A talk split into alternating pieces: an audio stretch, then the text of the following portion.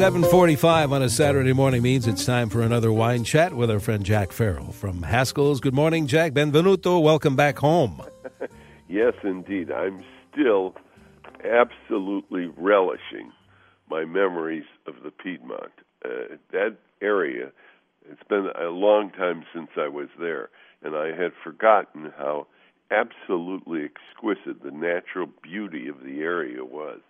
You know, Piedmont translates PD mountain, foot of the mountains, and that's what it is. It's up in the northwestern corner of Italy, and those rolling hills, as I said last week, some of the vineyards they have to harvest with pulleys and ropes. They're as steep as the vineyards you see in the Mosel in Germany. It's just incredible. And the wines they're producing, the revolution in the wines, is just incredible. They're making some very, very good white wine and white wine blends in that part of Italy. And, you know, as I told you, what a shocking statistic to me, they have more Michelin-starred restaurants in the Piedmont area than we have in the entire United States. That is a shocking statistic. But the food there was just unbelievable.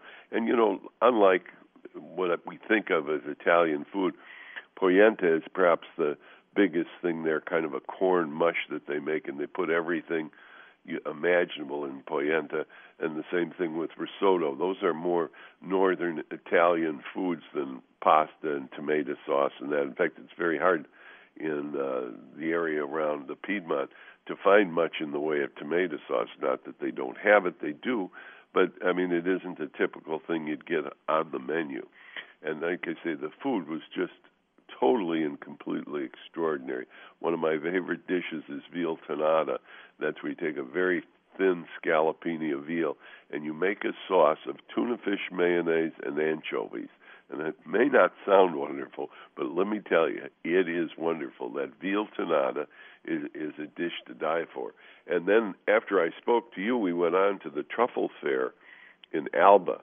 Alba is kind of the main city, if you will, in the Piedmont. Actually, I guess Turin would really be the main city, but Alba's the agricultural heart of the Piedmont, and we were there for this white truffle festival, and if you've never had a white truffle, I'm telling you, you're in for quite a treat. They are absolutely extraordinary, very, very rare. You know, truffles are kind of a fungus, a form of mushroom, but they grow underground, and they use dogs to hunt them. They used to use pigs, but the pigs, unfortunately, ate about half the truffles, so now they use dogs who are happy to sniff them out and dig them up and really don't care to eat them. But I show you how expensive they are. At this truffle fair, I saw a truffle that was about the size of a baseball, a white truffle, and the price on that was 12 to 1,300 euros. That would be about $1,500, $1,600 for a truffle that size, and I guarantee you a truffle that size isn't going to feed a whole lot of people. So it's very expensive. They're very rare. And, of course, this was not a great year for truffles because it's been so dry in the Piedmont, and truffles need a little more moisture than that. But the Truffle Festival goes on all week long, and then the truffle season really runs through mid-November in the area. So there's truffles in the area, and like I say, if you get an opportunity, a friend of mine had two fried eggs covered with white truffles, and he thought it was one of the most wonderful dishes he'd ever had in his life. And in my opinion, the best way to have truffles is just shaved truffle over pasta that's been cooked al dente, that's, you know, to the tooth and not real heavily cooked, so it's not really mushy, and a good olive oil, and then the white truffle on the top. That's all. And I'm telling you, you think you died and went to heaven. That's such a delicious dish. And, of course, the wines of the area, as I said, they're really pioneering. Years ago, the only white wine you could get from the Piedmont was Asti or Gavi, and both nice wines. Asti, of course, is still the most popular wine from the Piedmontese. They sell millions and millions of cases around the world. It's a sparkling wine made from the Moscato grape, and Asti is a town in Piedmont, thus the name Asti, and Spumante is sparkling of Asti. So Asti Spumante is the sparkling wine of Asti, and it's made with the Moscato grape. And, of course, it has a wonderful place. It's very sweet, and it's usually served with it's quite delicious. But it's unfortunately waning in popularity in the United States because Moscato d'Asti, which is a little lighter, not quite as heavy as Asti Spumante, has taken the mantle, if you will. And the red wines from the area, of course, I mentioned last week, Barolo, which is the principal type of wine from the area, the Wine of King and the King of Wines. And the reason was the court was based up in Milan, and the kings of Italy, and Italy's a relatively new country, you know, it was formed in the 1850s, a united country, you know, as we know, Italy and the Roman Empire, all that has been around forever. But Italy itself, as a unified country, didn't really happen until the 1850s. And the crown of Italy was up in Milan, and they had Barolo all the time, so it was called the Wine of King and the King of Wines because it was big, powerful, and it had to be 15, 20 years old before you drank it. Barbaresco was a little more approachable. The principal grape type is Nebbiolo, and I think it's interesting that it comes from the word nebbia, and that means fog in Italian. And, of course, they get lots and lots of fog in the foothills here. Every morning we had fog that, you know, burned off by 10:30 or 11. But early in the morning it was very heavy fog. And that, of course, it enhances the grape life, that damp moisture in the air. And the Nebbiolo grape obviously likes it, thus the name, Nebbiolo fog wine. And they produce roughly only about 500,000 cases of Barolo a year. And I was very flattered. One of my vendors who I visited in Italy told his people there that, you know, this man has a company that has the largest selection of Barolos he's ever seen. And so the other wine from the area that's kind of neat is Dolcetto. Dolcetto means in Italian little sweet. And Dolcetto is a red wine that reminds me of Beaujolais. It's sort of an Italian Beaujolais. It's light and fruity, a good picnic wine. You know, chill a little bit, it'd be fine. But Barbaresco, Barbera d'Asti, Barbera d'Alba, etc., are all the wonderful wines of the Piedmontese. And as I said, it was a fabulous, fabulous trip. I was happy to spend that time there and see all the wonderful changes that have occurred in the winemaking business from the last time I was there. You know, the new methods are just incredible, and the new wineries are incredible. It's amazing what an infusion of money, which of course they've had because the wines are popular, and Barolo's a fairly expensive wine.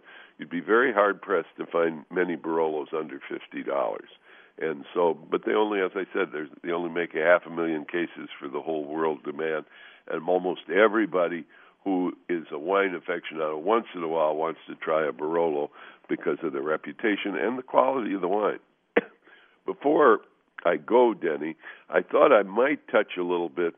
I've had so many questions since I'm back about the fires in California. Oh, yes, yes. And people said, well, how will it affect the crop? Well, it isn't going to affect the crop very much because in Napa Valley, there's about 50,000 acres of vineyards. In Sonoma, there's more, about 65,000, and probably less than 5% were affected by fire. And even if they were affected by fire, you know, grapevines go dormant in the winter. They lose all their leaves and they look dead. If you go to a vineyard in the dead of winter, there's no leaves, and there's just these stumps in the ground. Well, actually, they thrive on their root system. And so even if a vineyard was burned, chances are it might come back. The problem they would run into in California is everything is grafted on American rootstock. In other words, if you're having a Chardonnay, that Chardonnay grape is grafted on Labrusco, which means Native American wines, not Labrusco the wine. But anyhow, on that type of rootstock. And it's so different that once in a while if the roots spring up and the top is dead, they'll get an undesirable grape type has come out of that. So they have to dig it up and replant it. But like I say, the most that they could have to do that with would be 5%, and that's assuming that all of it was lost. The tragedy up there is, of course, the loss of life and loss of homes. There are only about 5 wineries that were severely affected. Many wineries were affected, but in a very minor way. And a more important thing was being without power, et cetera, at these different wineries that brought in generators, et cetera. So I think it wouldn't be hard to say that I don't see any price increase coming for wines, and I don't really see the fact of any shortage of wines, because most of the harvest was already done when these fires started. There was very, very little grapes in the field that had to be brought in and cultivated. And, of course, we at Haskell's are going to, between now and the end of our fall sale, we will donate 10% of any wines purchased from Napa or Sonoma to the Sonoma Rescue Fund and the Napa Valley Fund as well. And we'll split it up depending on how much people buy in. What a great idea. And how much they buy in Napa. And we're hoping that that number is nice and big, because we have had friends in the wine business who the vineyard was fine, the winery was fine, but they've lost everything. Their homes have been burned to the ground. And until you see that, I mean, it tears your heart out when you see a friend who's standing before his beautiful home, and it's nothing but flat ashes, and all you can see is the fireplace. Heartbreaking. It's very sad. So if you don't want to contribute yourself, come in, buy a little wine, and we'll contribute for you. Fantastic. That's a great idea, Jack. And briefly, I know we have to run here, but the wineries that we plan on visiting in Sonoma in May, none have been on the list. None. Damaged. Absolutely none. Or the hotel, for that matter. So. The hotel is fine, too. And Santa Rosa was hit very, very hard. I should say. The Hyatt there burned to the ground. It is indeed. But I tell you what, you want to help out and enjoy some wine, get to any one of the Haskell's locations, especially right now, right, Jay? Right now, because we have our big fall sale in full swing. And believe me, we have loads of wines from Napa and Sonoma on sale, and including some Barolos from Italy, if you were interested in that, too. The folks at Haskell's love to talk about wine. They love to pair wine. If you tell them what you're going to fix for dinner, they'll pick a wine that'll go perfectly with it. And best of all, they're going to help you pick a wine that will not break the bank. It'll be very, very affordable. There's a Haskell's near you where you can save big dollars on wine. Haskell's in Bloomington, Haskell's in Chanhassen. There's a Haskell's in downtown Excelsior. And off of 35, you'll find the Haskell's in Faribault. Our super cellar in Maple Grove is not to be missed. On Saturdays, there's free parking at the Haskell's in downtown Minneapolis. Haskell's at Ridgedale, Plymouth, St. Paul's, Highland Village, Stillwater, White Bear. Can't come into Haskell's, go to Haskell's.com or go to WCCO.com/wine.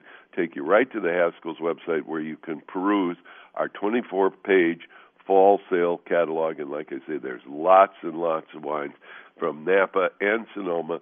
Buy a few bottles and help those folks out. Especially on kind of a rainy day today. It'd be perfect. Exactly. Perfect day for that. Visit the vineyards of the world. Sun shining there all the time. That's right.